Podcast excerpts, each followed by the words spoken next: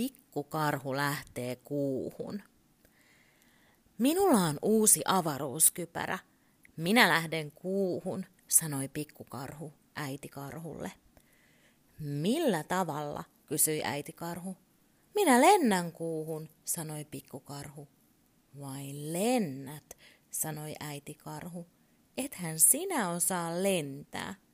Hm, linnutkin lentävät, pikkukarhu sanoi.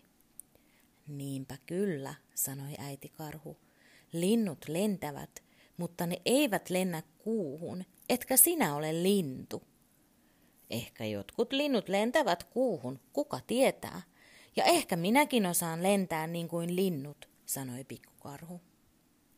Ja ehkäpä sinä olet pieni karhunpoikanen, jolla ei ole siipiä eikä höyheniä, sanoi äiti karhu.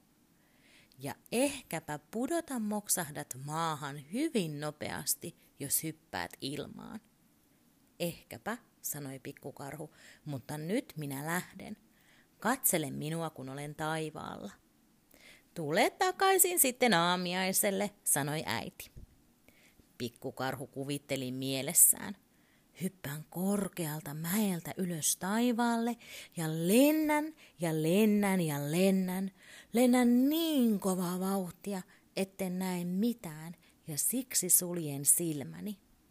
Pikkukarhu kiipesi pienen mäen päälle ja mäellä pienen puun latvaan, ihan pienellä mäellä, ihan pienen puun latvaan ja sulki silmänsä ja hyppäsi. Hän pudota muksahti maahan ja kieri mäkeä alas. Sitten hän nousi ylös ja katsoi ympärilleen. Voi sentään, nyt minä olen kuussa, hän sanoi.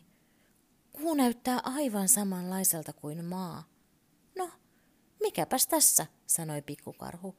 Puut täällä ovat aivan samanlaisia kuin maassa, ja linnut ovat aivan samanlaisia kuin maassa. Kas vain, hän sanoi, tässä on aivan samanlainen talo kuin minun kotini. Menenpä sisään ja katson, millaisia karhuja täällä asuu. Kas vain, sanoi pikkukarhu, jotakin syötävää on pöydällä. Se näyttää aivan pikkukarhun aamiaiselta. Äitikarhu tuli sisään ja sanoi, mutta kukas täällä on? Oletko sinä maasta tullut karhu? Kyllä minä olen, sanoi pikkukarhu. Minä kiipesin pienelle mäelle ja hyppäsin pienestä puusta ja lensin tänne, aivan niin kuin linnut. Vai niin, äiti karhu sanoi. Minun pikkukarhuni teki samalla tavalla. Hän otti avaruuskypäränsä ja lensi maahan. Haluaisitko sinä hänen aamiaisensa? Pikkukarhu pani kädet äitikarhun kaulaan. Hän sanoi, äitikarhu, älä höpsi enää. Sinä olet minun äitikarhuni ja minä olen sinun pikkukarhusi.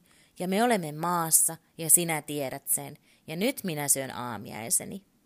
No syö, äitikarhu sanoi, ja sitten nukut päiväunet, sillä sinä olet minun pikkukarhuni ja minä tiedän sen.